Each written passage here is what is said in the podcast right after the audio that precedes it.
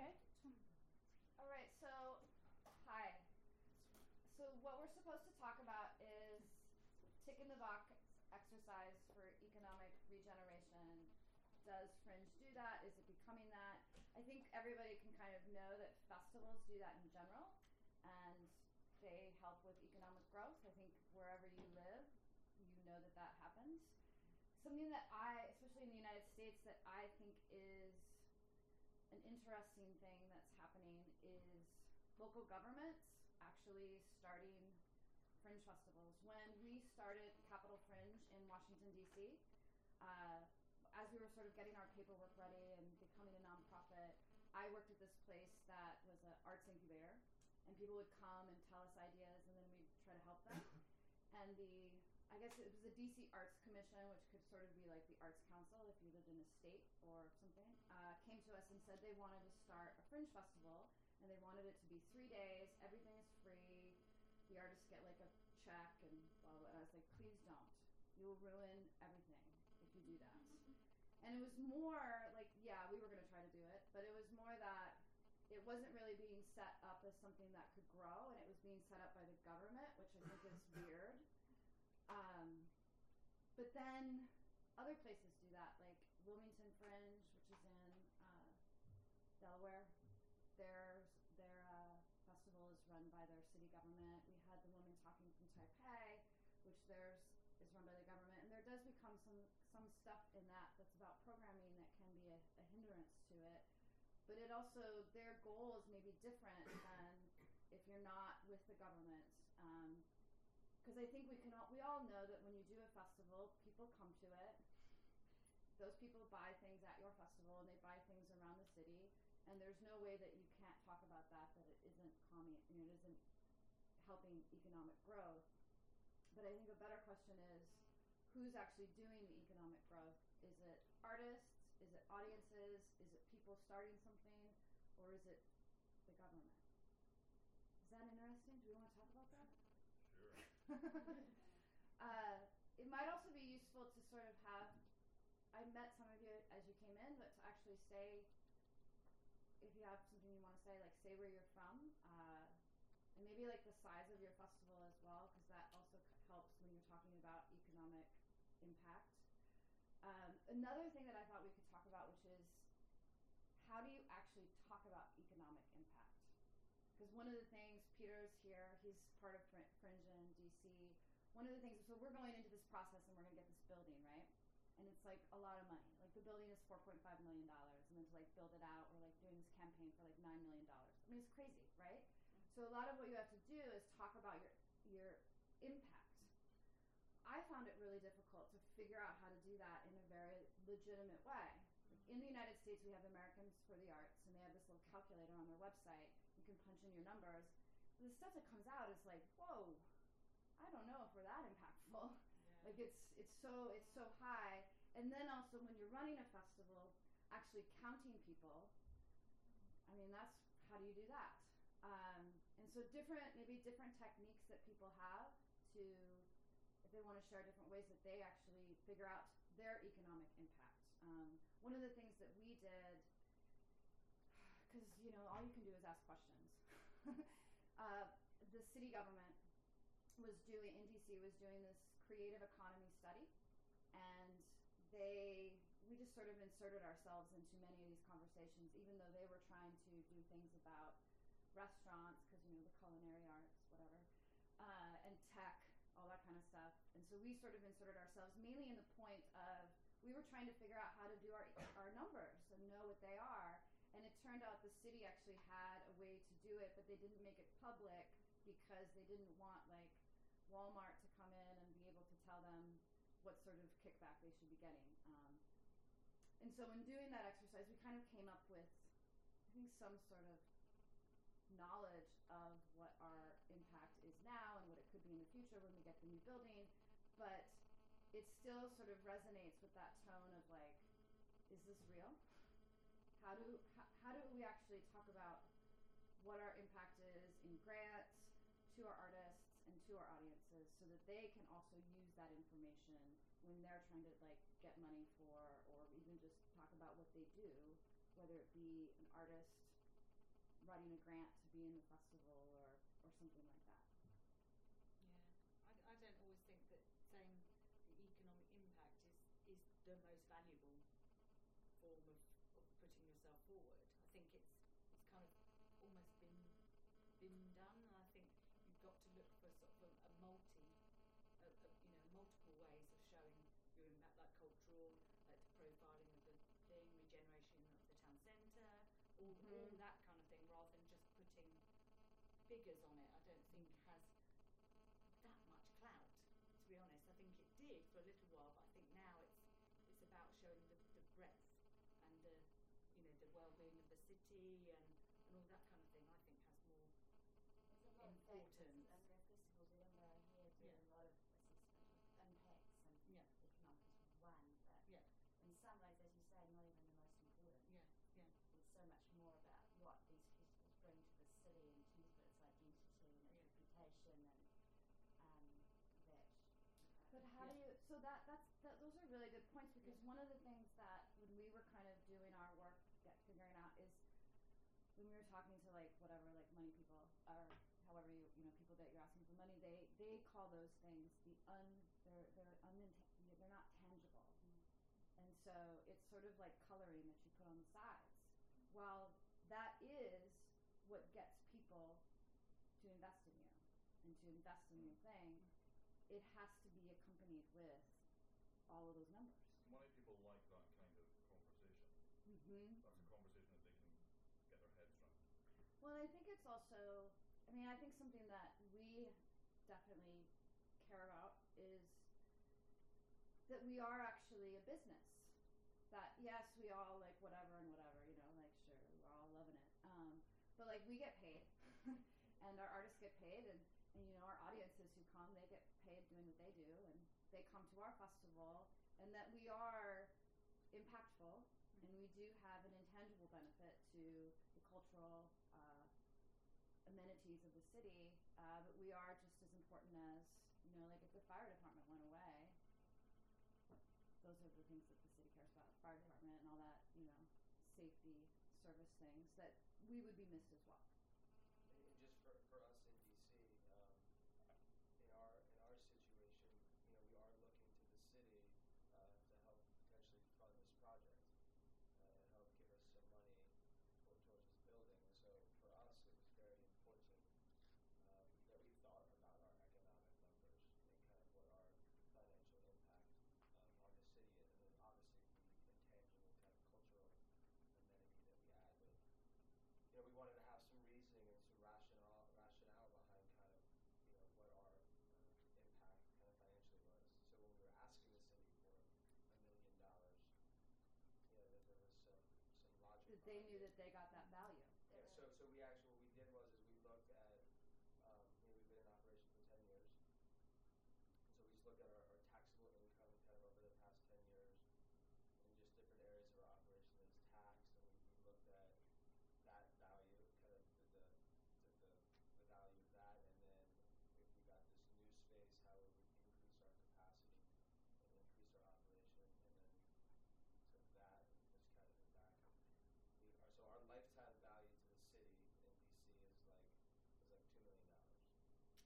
So so we're asking the city for a million. Um, we haven't gotten that million. which will yet. last them a long time. It's not just a one year thing. It's not a one year thing. So yeah. Yeah. Um, yeah. But I, um, I thought, uh, maybe I missed something at the start. Did you do a survey to, in order to get these figures together for? You have We do a survey every year.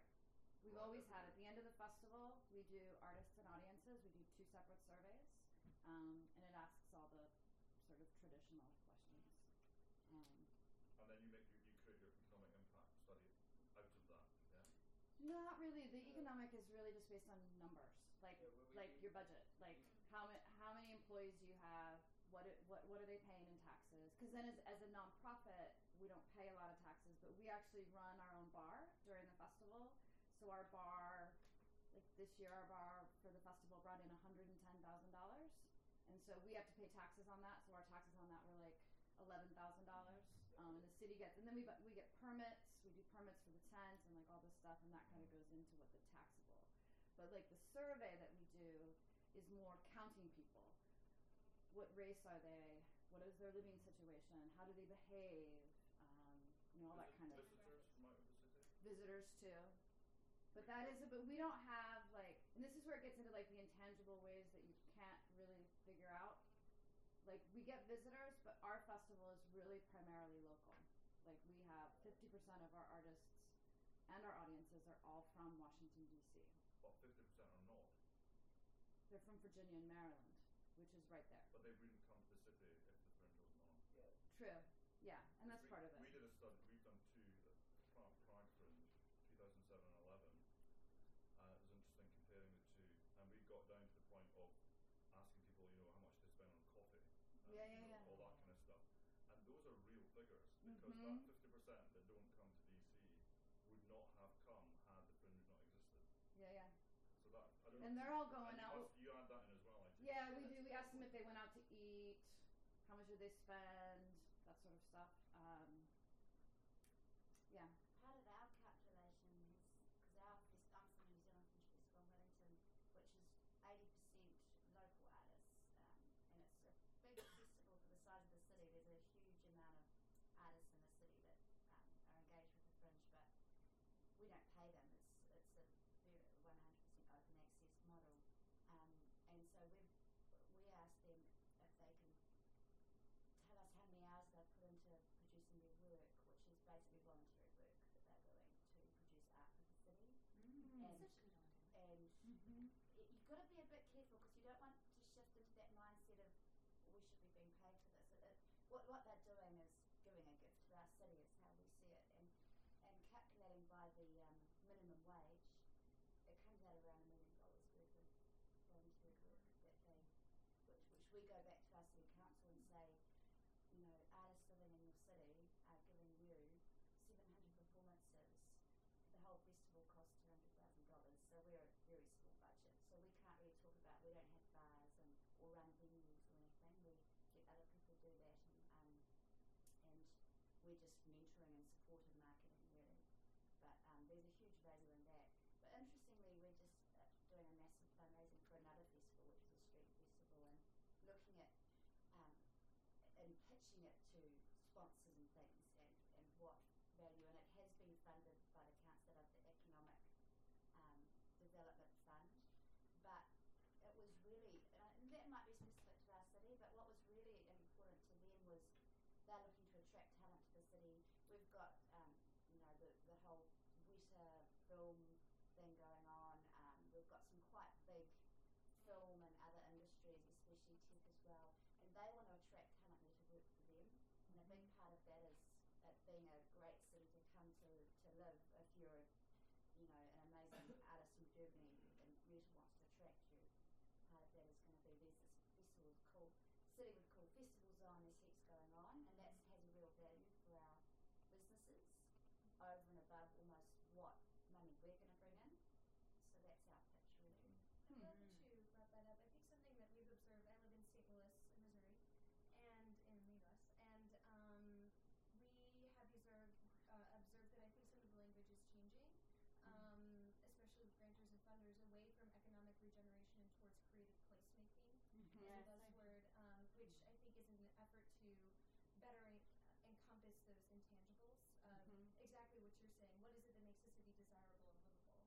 Um, St. Louis is a city that's um, it's a Rust Belt city. It's depleted. It's experiencing resurgence, and that's where we think the fringe fits.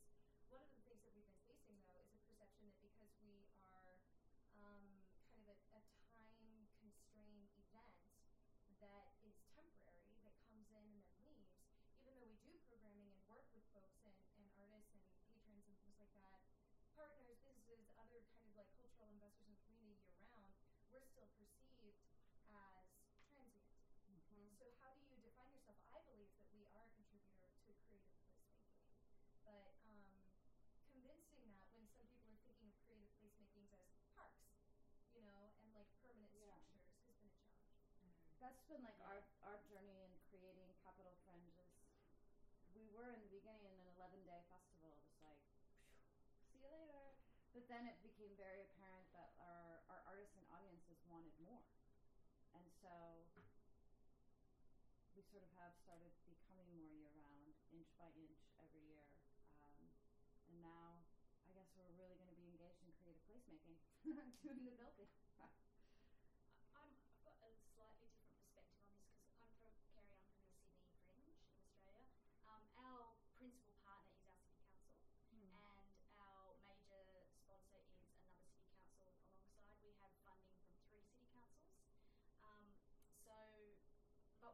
do is we align the vision of what our festival is about with their future visions of their cities. Mm. So we align with their, there's a Sydney 2030 plan, which is a cultural and economic plan. We participate in all of their cultural um, task force and discussions. And what we do is we use the festival as a tool to pilot those programs. And so, because this festival, a fringe festival more than any other festival, is in touch with all those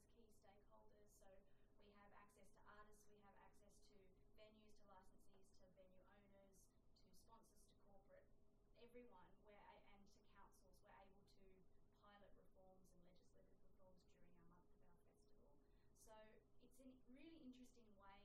I mean, it's one of the things that interests me most about our projects because I think that as a representative of a, of a cultural community, we have a responsibility to do that, to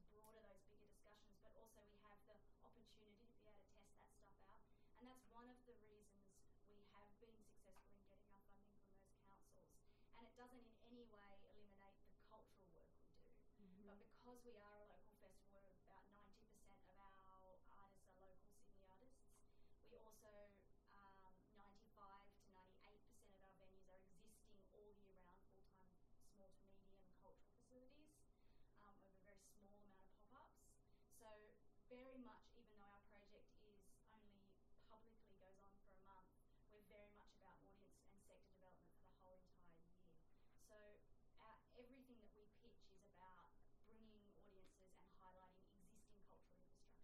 But how do you how do you do that?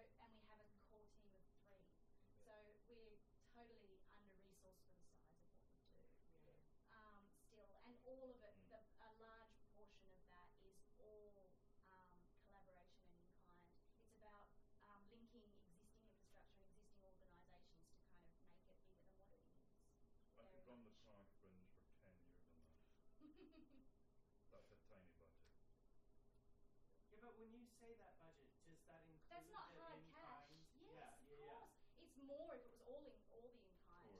Um, yeah. and Yeah, that's so just my working budget. It's not hard cash. Uh, hard cash we you get just made me feel so much better because everyone in the room, when we start incorporating all the in kind, then that of makes our budget millions of dollars. That's right. would so that's kind of of us. our working budget of when we're, which we're putting in for the board to approve, and that mm-hmm. includes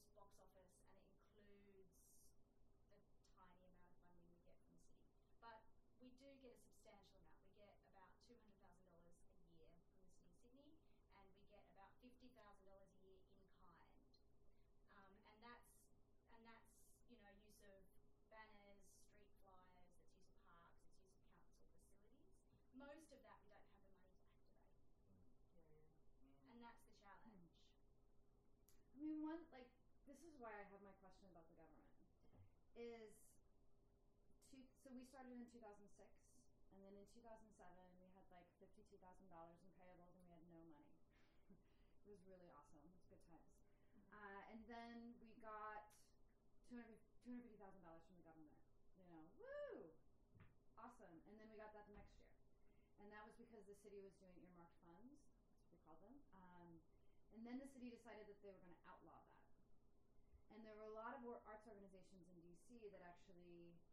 couldn't handle it. And they stopped existing because of the fund, those funds, you know, not working. Um, so, like, what would you do if you didn't get that money anymore? You know, well, like, well, I have two perspectives on this. So, in my other normal life, when I'm not the festival director of the Sydney Fringe, I own two artist-run venues in Sydney, and we've been going for ten years. So, 505 started as an underground warehouse space, and we now have two full-time venues: a full-time live music venue and a full-time theatre space. And we're entirely non-funded in Mm. any way, and we refuse to ever have any funding. And so, I have a big conversation politically about that because, um, particularly in Sydney, and my story is only relevant to my city Mm-hmm. and to broader Australia, the funding model is really messed up. It's totally fucked. And I have a personal opinion that independent arts should be self sufficient. In an Mm. ideal world, we should be sustainable as the best that we can be, Right. because otherwise, what's the point? Um, for a festival like this, we're only five years old. We have a sliding scale of funding from the city that is depreciating every year as we prove that we are becoming more self sufficient. Um, so we work on a triannual funding with them.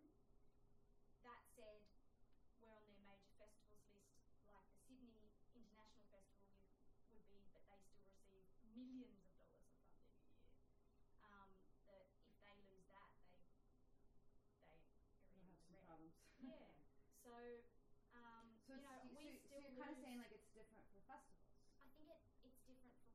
I think it has to be different Yeah. Until you're able to inbuild programs that enable you to be self-sufficient. Obviously, a bar, your own Mhm. venue, your own spaces, things that are infrastructure. I'm of the personal opinion that governments need to stop funding art and they should be funding infrastructure Mhm. because who's anyone to say that someone's art is better than someone else's Yeah. art? It's appalling, and in our city in particular, that happens a lot. So the, Mhm. the glossy Harbourside main stage stuff gets a good 95% of the funding. Independent sector is left to fend for itself when really that's the greater population of artists. It's the true stories of what our cities stand for, and it's more venues than are the main stage companies. Hmm. So I think the thing is that we have to be clever and build in money making things into all of our events, into into our everyday existence, which is seems what you guys are doing. And Right. and you know, I don't create any public events unless they have some way of making money. Mhm. Because A, I don't have the budget to do it if I don't, and B, we need we need to constantly prove to our funders that we are working towards being self sufficient. Do other people have that same sort of mindset? Like when you start something at your festival, you really have